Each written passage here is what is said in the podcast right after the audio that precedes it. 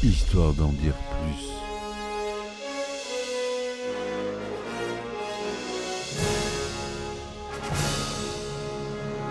Eh ben attendez, on est en France. Allez, cul sec. Hop.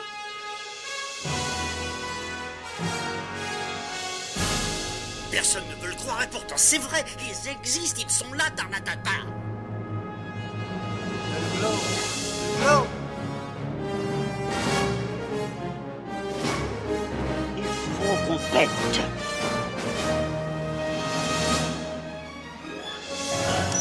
Voyons, le circuit branché, convecteur temporel temporisé.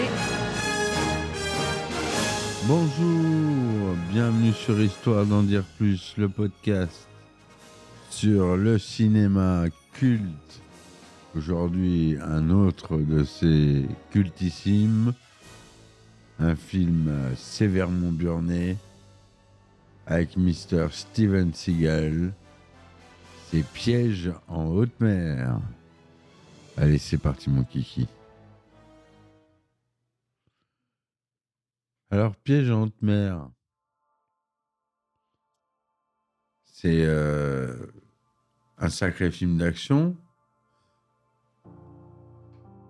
américain, réalisé par Andrew Davis, est sorti en dix-neuf cent quatre-vingt-douze.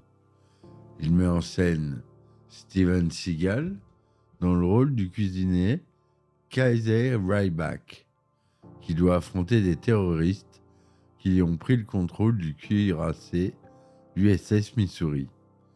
Le film est inspiré de l'histoire vraie du cuirassé U S S Iowa, qui a connu une explosion accidentelle en quatre-vingt-neuf.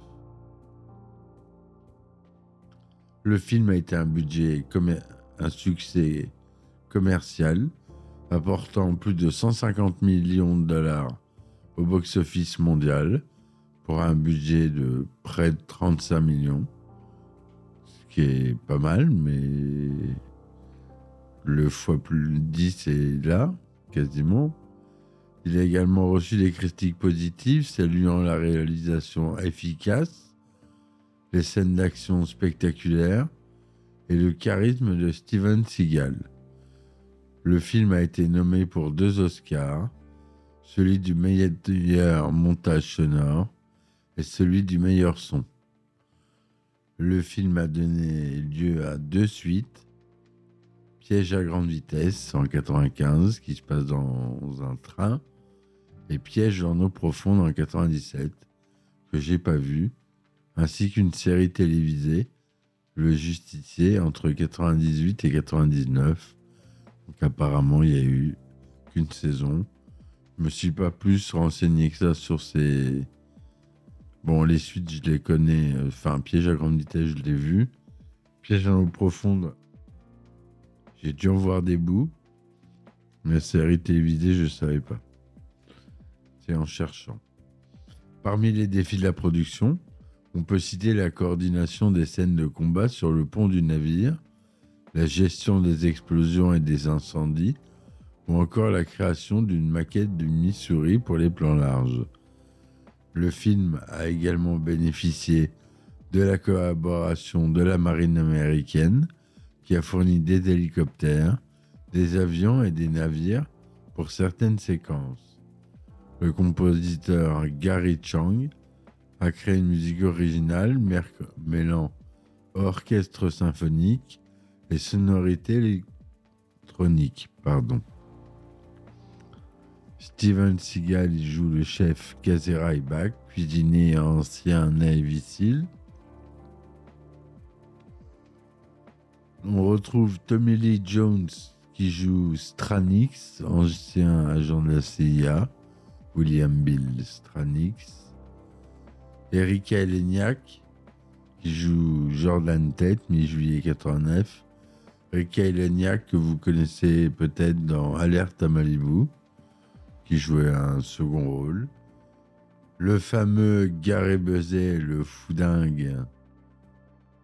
Gary Busey qui joue le commandant Peter Krill, commandant second du navire. On a Cole Mini qui joue Doomer, Patrick O'Neill, le capitaine J T Abrams, commandant du navire, Manic Mancuso, euh, Damien Chapa, Andy Romano, des gueules qu'on connaît.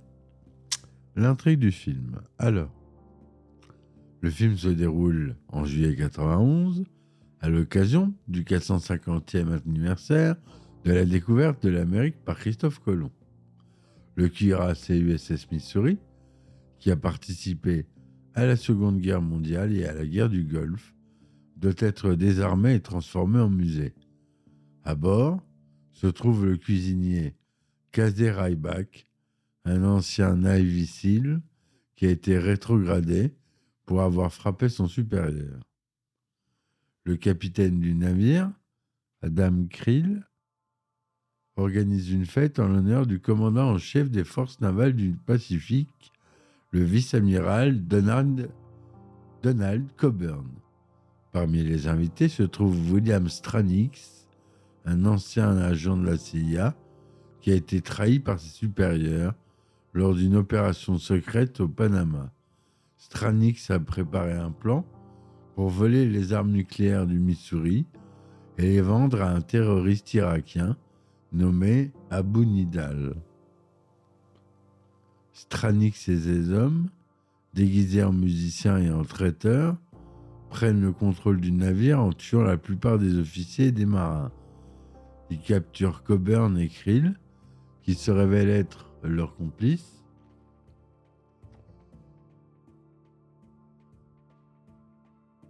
Ils lancent ensuite un missile Tomahawk sur Honolulu, pour faire croire que le Missouri a été attaqué par des avions irakiens.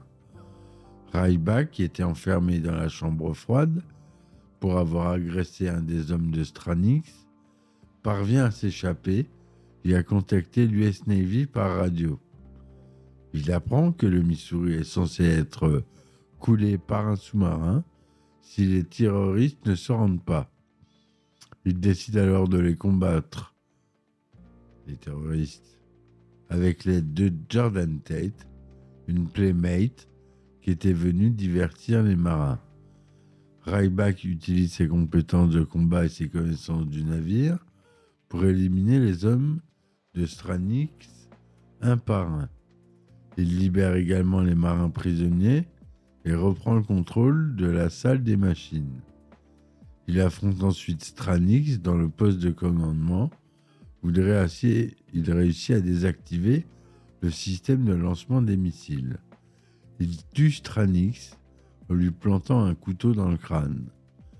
Ryback reçoit les félicitations de Coburn et de l'U S Navy pour avoir sauvé le Missouri et évité une catastrophe nucléaire. Il embrasse Jordan et lui promet de l'emmener au restaurant. Voilà le résumé de ce film, dont le titre original est Under Siege, traduit en français par Piège en haute mer, en québécois Cuirassé en péril, pourquoi pas. Donc euh, la réalisation d'Andrew Davis, au scénario Jeff Linton, la musique Gary Chang, on l'a dit, à la photographie Frank Tidy. C'est sorti aux États-Unis le neuf octobre mille neuf cent quatre-vingt-douze et en France le dix février mille neuf cent quatre-vingt-treize.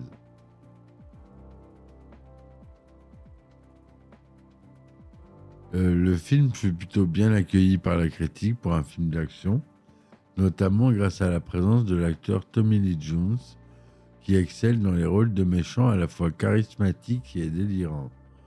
Le paradoxe est que malgré son importante recette, le film avoir, semble avoir plus séduit les critiques que le public des films d'action. Le film a tout de même réussi à la longue à acquérir le statut de film culte auprès d'un certain public que nous sommes. Sur le site Rotten Tomatoes, il obtient soixante-seize pour cent,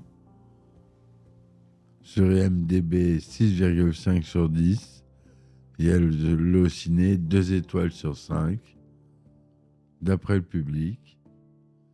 Dès son premier week-end d'exploitation, Le film engrange quinze millions sept cent soixante mille dollars, quasiment la moitié de son budget, en un week-end. Au total, ça sera plus de cent cinquante-six millions cinq cent soixante-trois mille dollars pour l'exploitation mondiale. À l'époque, ce fut le plus gros succès pour un film sorti en salle avant d'avoir été vu et noté par les critiques. Il a eu au B M I Film T V Awards quatre-vingt-treize le prix de la meilleure musique de film pour Gary Chang. Au Motion Sound Picture Editor, Golden Reel Award de la meilleure édition du son et des effets sonores. Et nominé, on a dit, aux Oscars pour le meilleur montage sonore, meilleur montage son.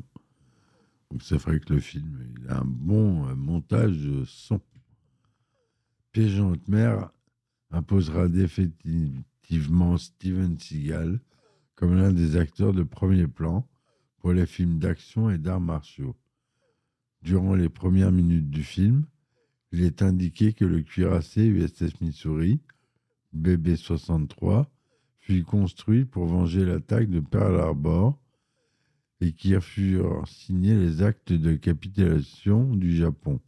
Cependant, il s'agit d'une erreur, puisque les six cuirassés de la classe Iowa, dont faisait partie le Missouri, furent commandés en mille neuf cent quarante. Le Missouri était mis, étant mis en chantier le six janvier mille neuf cent quarante et un, soit bien avant le sept décembre mille neuf cent quarante et un, jour de l'attaque japonaise. L'acteur Harrison Ford assista à un montage approximatif du film et approuva ensuite Andrew Davis, le réalisateur, pour qu'il réalise en mille neuf cent quatre-vingt-treize le film Le Fugitif, que j'aborderai euh, en podcast. L'actrice Erika Eleniak, qui joue le rôle de Jordan Tate, a réellement été playmate de juillet quatre-vingt-neuf du magazine Playboy, comme euh, il est dit dans le film. Voilà, mes amis, ce que je voulais vous dire sur ce film. Un film qui en a sous le capot. Il y a un peu de violence quand même. Mais l'intrigue est bien faite, ça se laisse regarder. N'hésitez pas à le revoir si vous ne l'avez pas vu depuis longtemps. Il n'a pas si mal vieilli que ça. C'est assez intemporel comme film. Je vous dis à très vite pour un nouvel épisode. N'hésitez pas à vous abonner. Vous avez Acast Plus, sur lequel vous pouvez vous abonner. Vous avez, ou Patreon, des épisodes inédits et euh, des anecdotes de tournage. Voilà. Pour ceux qui veulent me soutenir. Et je vous remercie de m'avoir écouté. Je vous souhaite bonne soirée. Et je vous dis à bientôt. Ciao, ciao. Histoire d'en dire plus.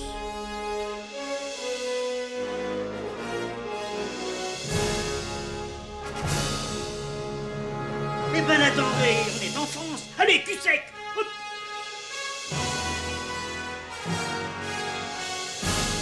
Personne ne veut le croire et pourtant c'est vrai, ils existent, ils sont là, tarnatata. Non.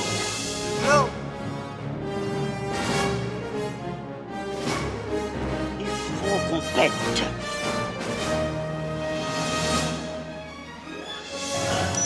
Voyons, le circuit branché. Correcteur temporel temporisé.